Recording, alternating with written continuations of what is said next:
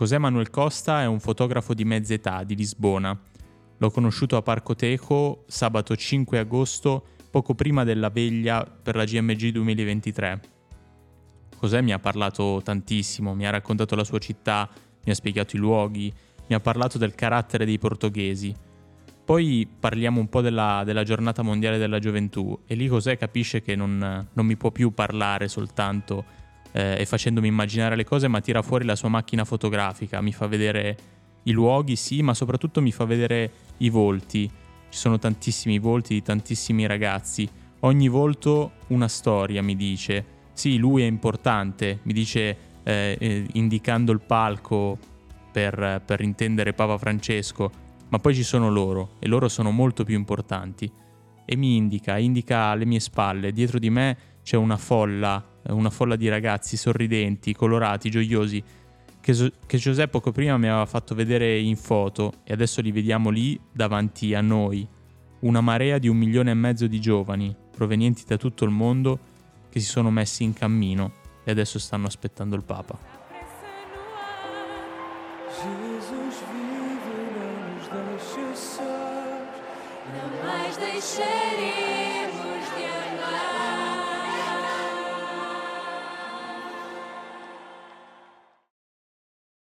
Quinta puntata di Obrigado, il podcast che ripercorre, prova a rivivere le sensazioni della giornata mondiale di Lisbona del duemilaventitré. Io sono Alessandro Venticinque, giornalista della Voce Alessandrina. Qui con me ci sono altri due ospiti d'eccezione. Abbiamo Francesca Piccirillo, ciao Francesca. Ciao. E ciao Tommaso Brondolin. Ciao a tutti.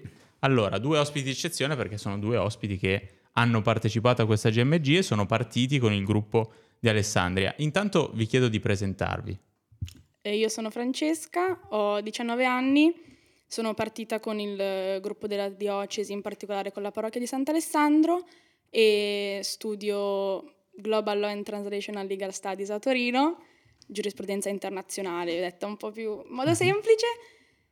E, boh, e niente, passiamo la palla a Tommaso. E io sono Tommaso, eh, ho trentuno anni, insegno quest'anno al liceo scientifico Galilei qui in Alessandria. Sono partito anch'io quest'estate per la prima G M G, insomma è stata quella che è stata per me la prima G M G, e con il gruppo diocesano insieme a Francesca con il gruppo della mia parrocchia di Sant'Alessandro, e adesso insomma siamo qua. Allora, prima G M G, intanto la prima cosa che mi viene da chiedervi è: ve l'aspettavate così? Sì mm. e no. Um, non me l'aspettavo come una vacanza, per niente, ma è stata molto meno vacanza di quel poco vacanza che mi aspettavo. E è un correre avanti e indietro infinito, soprattutto perché non vivevamo, tutte le attività erano a Lisbona e noi non alloggiavamo a Lisbona, e quindi da questo lato logistico è stata più stressante di quello che mi aspettassi, dalla, e anche per come è stata gestita, penso, da, dal Portogallo, da Lisbona. E dal lato spirituale sì, molto, se non meglio addirittura, cioè secondo, le mie aspettative forse sono state superate. Eh, io devo dire che l'ho vissuta bene da un certo punto di vista, era come mi aspettavo eh, per un certo verso, perché insomma avevo amici, conoscenti che già ne avevano vissute e che me le avevano scritte in maniera molto stancante, insomma in termini molto stancanti come, come impegno fisico di correre di qua e di là, di andare da un lato all'altro dei vari posti che ci ospitavano eccetera, e quindi da quel punto di vista ero abbastanza preparato, anzi mi sono, devo dire, trovato meglio dal punto di vista invece del cibo. Io ho mangiato senza nessun tipo di problema. È fortunato, mentre mi, anch'io mentre io mi aspettavo, e Tommy, siete due fortunati, tutto sommato mi ha dato, per eh. cui non ho trovato eh, grosse eh, difficoltà. Poi forse si mangiava meglio che altrove, questo non lo so perché non ho termini di paragone, però me l'aveva presentata come un portati, riempiti lo zaino di cibo perché se no fai la fame, e io ho portato soltanto cibo praticamente, cioè avevo tutto quello che serviva ma anche quello che poi in realtà non mi è servito. Mentre dal punto di vista spirituale è stato senz'altro intenso, ehm, forse, forse per il fatto di essere tutti insieme, ecco quello che già dicevo quando eravamo in G M G, era quello che volevo capire era come si riesce a vivere una cosa del genere con tanti giovani insieme, con tante persone insieme, perché poi ciascuno vive la sua dimensione quotidianamente, magari con il proprio gruppo, eccetera. Però ecco, tanti giovani insieme che si ritrovano per quello stesso motivo, ecco, con quello stesso scopo, eh, era una cosa che mi incuriosiva, ecco, come sarebbe stata vissuta in generale, da me in particolare. Devo dire che le reazioni sono positive. Risposta flash da entrambi. Se io vi dico adesso, a due mesi di distanza dalla G M G, eh, un'immagine, un aggettivo che vi portate a casa da, da Lisbona? Silenzio. Silenzio e poi? Gioia. Gioia. Allora, silenzio e gioia, che tra l'altro sono due, eh, due parole che c'entrano molto con l'ultima giornata, perché questa puntata è dedicata eh, alla, alla veglia, alla penultima giornata, alla veglia di, di Parco eh, Tejo. Eh, come siete arrivati a quell'appuntamento lì, che è un po' l'appuntamento clou della G M G, insomma? Allora, io ehm, qualche mese prima di partire ho fatto un'altra intervista per Voce, e um, ho detto che il punto più alto della G M G sarebbe stato l'incontro col Papa, e quindi ero gasata, ero gasata. Sapevi dove stavi andando, insomma. Sì, sì. Invece tu, Tommy? Eh, è stato intenso, perché arrivavo da una settimana stancante, eh, mi aveva fisicamente abbastanza provato, sì. E mi sono detto, chissà se riesco a godermela come vorrei godermela, ecco, in questo senso. E, e in realtà è successo, è successo perché nonostante fossimo tutti lì, eh, milioni di persone, tutte stanche uguali fondamentalmente, chi più chi meno, però ecco, vedere e sentire tutta questa partecipazione intorno a me, con me fondamentalmente, sia da parte del nostro piccolo gruppo diocesano, sia da parte insomma del, dell'intero campo, ecco, eh, questo è stato, è stato qualcosa che me l'ha fatto vivere con grande intensità. Arrivavo stanco, speranzoso, ecco, che potesse essere un bel momento, e sono felice, ecco, di poter dire che lo è stato. E a Parco Tejo c'è stata la veglia con Papa Francesco. Noi proviamo a ritornare a quei momenti lì, andiamo a sentire qualche parola di Papa Francesco proprio durante la veglia di Parco Tejo.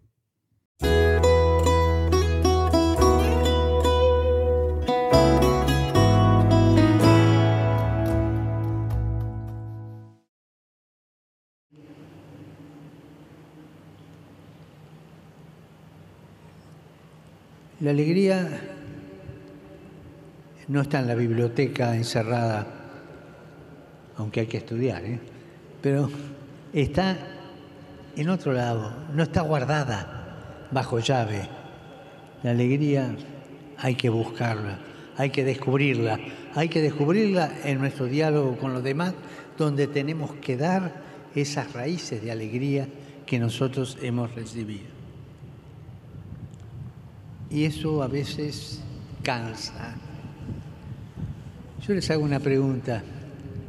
¿Ustedes se cansaron alguna vez? No. ¿Sí? No oigo. ¿Se cansaron alguna vez? Entonces, piensen lo que sucede cuando uno está cansado. No tiene ganas de hacer nada. Como decimos en español, uno tira la esponja porque no tiene ganas de seguir. Y entonces uno se abandona, deja de caminar y cae. ¿Ustedes creen que una persona que cae en la vida, que tiene un fracaso, que incluso comete errores pesados, fuertes, ya está terminada? No. ¿No oigo? No. ¿Qué es lo que hay que hacer? ¿No oigo? Levantarse. Y hay una cosa muy linda que quisiera que hoy se la llevaran como recuerdo. Los alpinos, que les gusta subir montañas, tienen un cantito muy lindo que dice así: en el arte de ascender la montaña, lo que importa no es no caer, sino no permanecer caído. Cosa linda.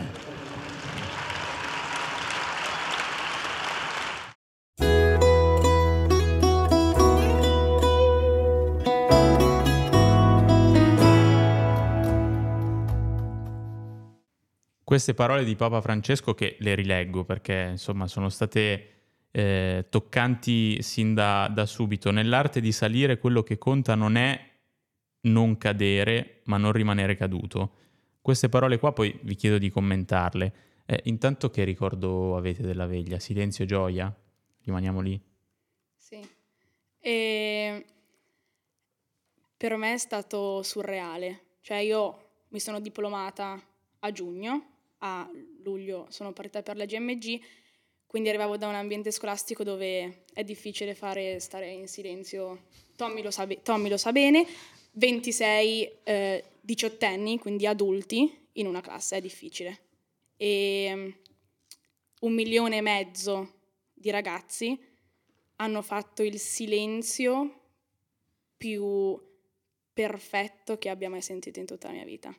È sta- ma è stato surreale. Cioè io ero lì, in ginocchio, che cercavo anche di non pensare al silenzio, cioè di pensare a cose spiritualmente positive che potessero accrescere la mia anima, invece ero lì e dicevo, che silenzio, che silenzio. Se qualcuno tossisce adesso lo è la tutti. Fine. Pensavo questo. Tommy. Eh, che dire, io sì, resto sulla gioia, nel senso che chiaramente il silenzio è qualcosa che colpisce, che ha colpito, e, e però resto sulla gioia perché mh, è, è la dimensione che ho vissuto e che ho sentito vivere intorno a me. Eh, un, eh, uno dei ragazzi insomma, che abbiamo conosciuto lì in, eh, in G M G, lì a Lisbona, eh, che faceva parte del nostro gruppo, con cui abbiamo avuto modo magari di, di scambiarci anche qualche, qualche parola in più. Eh, il giorno, la sera della veglia, eh, mi, insomma ci siamo chiesti per che cosa fossimo felici in quel momento, perché eh, era veramente una sensazione condivisa in questo senso, che cosa ci lasciasse la G M G eh, in termini di, di belle sensazioni, di sensazioni positive. E, e lui mi ha detto, spiazzandomi in realtà, perché io tutto mi aspettavo tranne che quello, Eh, sono felice, insomma la G M G mi lascia qualcosa di bello perché ti ho conosciuto. E io dico caspita, cioè nel senso chi se l'aspettava, anche perché sì, cioè, aveva scambiato qualche parola, ma ecco non pensavo una cosa così, così intensa da parte sua, e che in realtà mi sono reso conto in quel momento che era qualcosa che sentivo di ricambiare, ecco, in qualche maniera eh, nei confronti suoi come nei confronti delle altre persone che avevo conosciuto, e, e quella è stato diciamo un po' il mood in cui ho vissuto poi anche i momenti successivi di veglia Eh, serale e, e della messa poi l'indomani, evidentemente. È qualcosa che è stata un po' una sintesi, diciamo così, del, della settimana vissuta, che me l'ha fatta vedere in un'altra luce, se vogliamo, oppure essendo insomma all'interno di giorni che stavamo vivendo, su cui era comunque difficile meditare lì per lì, perché insomma sempre di corsa, ecco, eh, non era, non era semplicissimo. Arrivavi stanco, dormivi e basta, perché era l'unica cosa che riuscivi a fare. E però nonostante questo, ecco, li ho riletti anche alla luce di, di, di questa esperienza, e effettivamente Eh, sì, resterei su quella sensazione di gioia. Io voglio continuare sulle parole del Papa, perché nei giorni precedenti eh, era partito al primo incontro dicendo la Chiesa è un posto per tutti, poi aveva detto il giorno dopo siete stati chiamati per nome, in mezzo non rimanere caduti la serata della veglia, e poi non abbiate paura. C'è un, quasi un, c'è un filo che, che tiene unite tutte queste parole, però sono parole che oggi nessuno più dice. Voi insomma, uno studente, un insegnante nel mondo della scuola o anche nel mondo dei giovani, chi è che dà, dice ai ragazzi non abbiate paura? Quasi nessuno. Assolutamente. E io ho vissuto tutti e tre gli incontri col Papa proprio come una guida di istruzioni per la vita, e io a parte la veglia ricordo la Via Crucis, e in modo particolare um, siamo arrivati molto in anticipo e... Um, ci siamo sistemati, ed è, penso quello sia stato il giorno in cui abbiamo litigato più con sì. sia tra di noi che con gli altri per le cerate, per non farli passare sopra, ma le davvero famose cerate, famose cerate. cerate. E infatti io ho un momento, io sono una persona penso che si può definire paziente. Io a un certo punto non mi, ero senza scarpe, non mi sono nemmeno infilata propriamente le scarpe, ho preso e sono andata vicino alla siepe più lontana dalla gente che ho trovato, perché non ce la facevo più. Ho bisogno del silenzio, non l'ho trovato perché c'erano comunque un milione di persone, forse ottocentomila se vogliamo essere stretti, e, però mi sono seduta lì e poi sono ritornata, e la gente e stavano comunque ancora litigando, quindi Però per fortuna poi la Via Crucis è iniziata, ci siamo tutti sistemati e tanti di noi si sono addormentati. Io mi ricordo, io eh, le, forse le prime due fermate non le ho ascoltate perché io mi sono stesa col mio ombrellino per rifarmi dal sole e mi sono addormentata, sono crollata e mi sono alzata e mi sono svegliata avendo nelle orecchie la testimonianza di una donna, di una ragazza, alla quarta stazione mi sembra fosse, che eh, al, alla Via Crucis della G M G, forse l'evento più cattolico de, de, degli ultimi anni, non lo so, e stava eh, condividendo la storia della sua vita e ha confessato di aver eh, abortito e di aver avuto una figlia fuori dal matrimonio, di essersi sposata dopo con l'uomo della sua vita, ma non ha ehm, illustrato questi stadi della sua vita come un, um, una punizione da parte di Dio, nel senso io eh, ho abortito e poi mi sono successe, perché ha parlato di disagi economici, mi sembra parlasse di disagi economici, non è ho abortito e quindi Dio mi ha punito con i disagi economici, eh, oppure non ho avuto un figlio fuori dal matrimonio e quindi poi ho fatto fatica a trovare l'uomo della mia vita. Era un, questi sono stati gli stadi della mia vita, ora sono qui, sono felice, e non era un colpevolizzare e demonizzare il suo comportamento. E stessa cosa un uomo con storia simile eh, più in là nella Via Crucis. E eh, io mi ricordo che io mi sono alzata e ho guardato Tommy e gli ho detto: hai sentito quello che ho sentito io? Appena svegliata, quindi insomma. Hai se- cioè gli ho proprio detto, ero scioccata, cioè mi sono messa ad applaudire perché la, chi- la, chiesa, è di- la chiesa è di tutti, la chiesa è di tutti, si sta modernizzando, eh, è un'istituzione che ha le sue credenze, i suoi valori, la sua storia che va in qualche modo protetta, ma eh, è di noi giovani, ci comprende, ci capisce, ci vuole semplicemente aiutare. E ehm, ricordo che il Papa, eh, mi sembra pochi giorni fa, abbia detto che eh, ad esempio, i, riferendosi ai cattolici americani se non sbaglio, che sono molto conservatori, dicendo che loro stanno seguendo un'ideologia e non la fede. E quello è sicuramente un rischio. Tommy, io eh, vorrei chiederti questo. Tu sei un insegnante, insomma sei il... uno degli animatori principali eh, di, di, di Sant'Alessandro. Eh, com'è possibile portare quel clima che abbiamo vissuto a Lisbona, portarlo qui oggi, ma anche non semplicemente in parrocchia, ma anche nel tuo quotidiano? Perché è, una, è, un, è, è la sfida quella. Sì, senz'altro è la sfida. Eh, è la sfida che io però credo sia una sfida che... insomma si può vincere, non lo dico soltanto perché insomma spero che possa essere così, ma perché credo che effettivamente possa esserlo. Eh, come fare, come, come viverlo, come vincere questa sfida?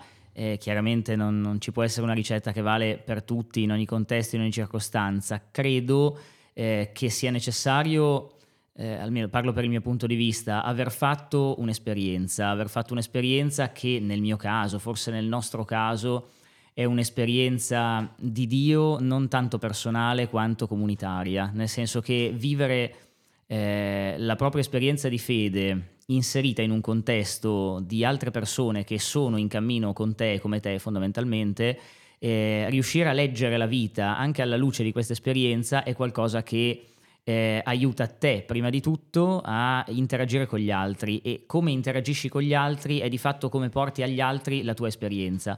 Nel momento in cui ti trovi in un contesto lavorativo, in un contesto eh, familiare, in un contesto quotidiano, insomma di quotidianità, e eh, tu riesci a, eh, a portare quella che è la tua esperienza di fede, di vita, eh, nella normalità fondamentalmente dei tuoi comportamenti, dei tuoi atteggiamenti, del, del tuo relazionarti con gli altri, quello secondo me è il modo migliore eh, con cui puoi, eh, non dico cambiare questo mondo in meglio, cambiare il cuore delle persone, eccetera, però senz'altro eh, in qualche maniera toccarlo con qualcosa di positivo. Io eh, cito questa cosa che cito spesso, in realtà è una frase che cito spesso, ma eh, che credo sia piuttosto calzante in questa circostanza come in altre.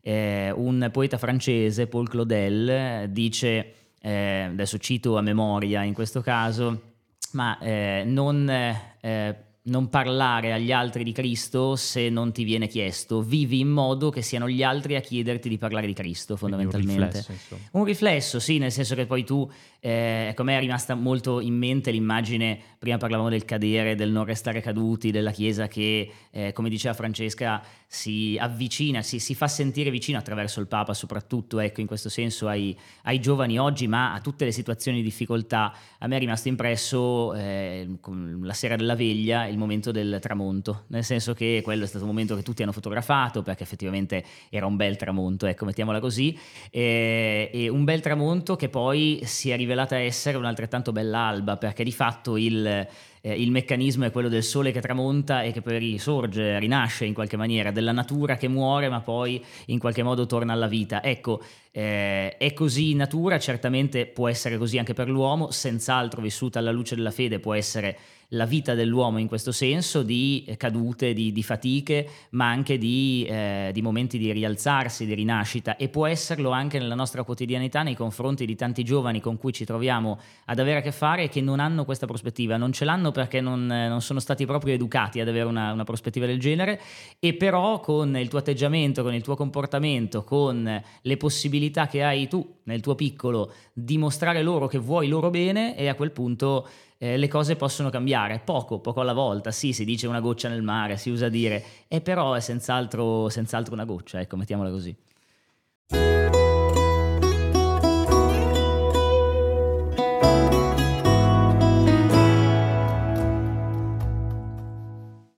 Allora, adesso passiamo al momento un po' più eh, divertente, tranquillo, quindi tirate il fiato, liberi.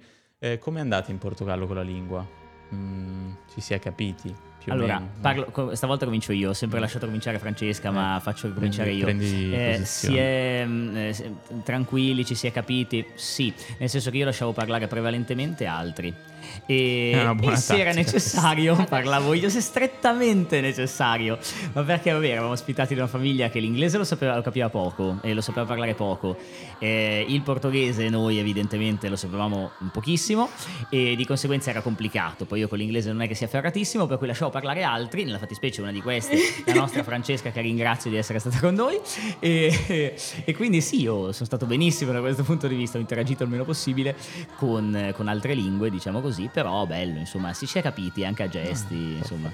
Perfetto, beh, insomma, il coreano sarà leggermente più complicato. Vagamente. Quindi Seul duemilaventisette, tanto vi chiedo se insomma avete già in mente di andare. L'accendiamo. L'accendiamo lì. E qui. Chi vivrà vedrà, chi lo scopriremo vedrà, solo perfetto. Vivendo, amo dire. Vabbè, comunque, eh, un piccolo, un, un piccola infarinatura della lingua serve, sì. eh, che si vada o che non si vada. Allora, eh, come nei migliori quizzapremi vi passo questo simpatico foglio, questo simpatico cartoncino, sì. eh, in cui c'è eh, insomma una frase in coreano. Vi chiedo intanto di leggerla, provare a ripeterla, e poi se volete c'è il terzo aiuto, eh, il secondo aiuto, che è insomma sentirla, e poi ovviamente dovrete, dovrete ripeterla e scopriremo insieme il significato in italiano.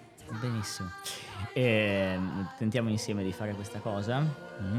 Sì, leggila, tanto è una cosa talmente complicata. Questo sembra quando... Sì, un po' sì, sì un po' c'è, c'è un miscuglio. Sentiamo, dai. Vabbè, cominciamo di dietro. Ceon, ceon. Ah, io leggerei ceon. Dolce. Ma io direi leggerei ceon. Sì, dai, va bene. Addirittura dolce o forte. Ok, eh, ma sì. Ok, allora, dolce. Ceon, ceon, hi. Secondo hi. Me è hi. Okay. Kujiuni Hi, secondo me è sempre così. Ganeun Salami Seunlianda. Allora proviamo, proviamo a sentirla, perché secondo me ci, non ci siamo andati così lontano. Secondo eh. me sì. Proviamo. 소나무 가는 사람은 건강하고 멀리 간다. Eh, non siamo andati molto distante da la lezione eh, iniziale, però insomma sarete sicuramente vogliosi di sapere qual è la traduzione, eh. Vai. Che è chi va piano va sano e va lontano. Per chi stare, va pino ovviamente... va sano e va lontano. Chi va pino. Eh, chi va pino. Questa è l'altra traduzione invece in italiano, stando insomma ai chilometri che sono stati fatti a Lisbona, in cui... soprattutto per arrivare alla veglia si è andati molto piano, molto in certi tratti, molto, molto, molto piano. piano. Sani, mm. Sani lontani insomma, sì. Ma lontani, lontani sì. Senz'altro.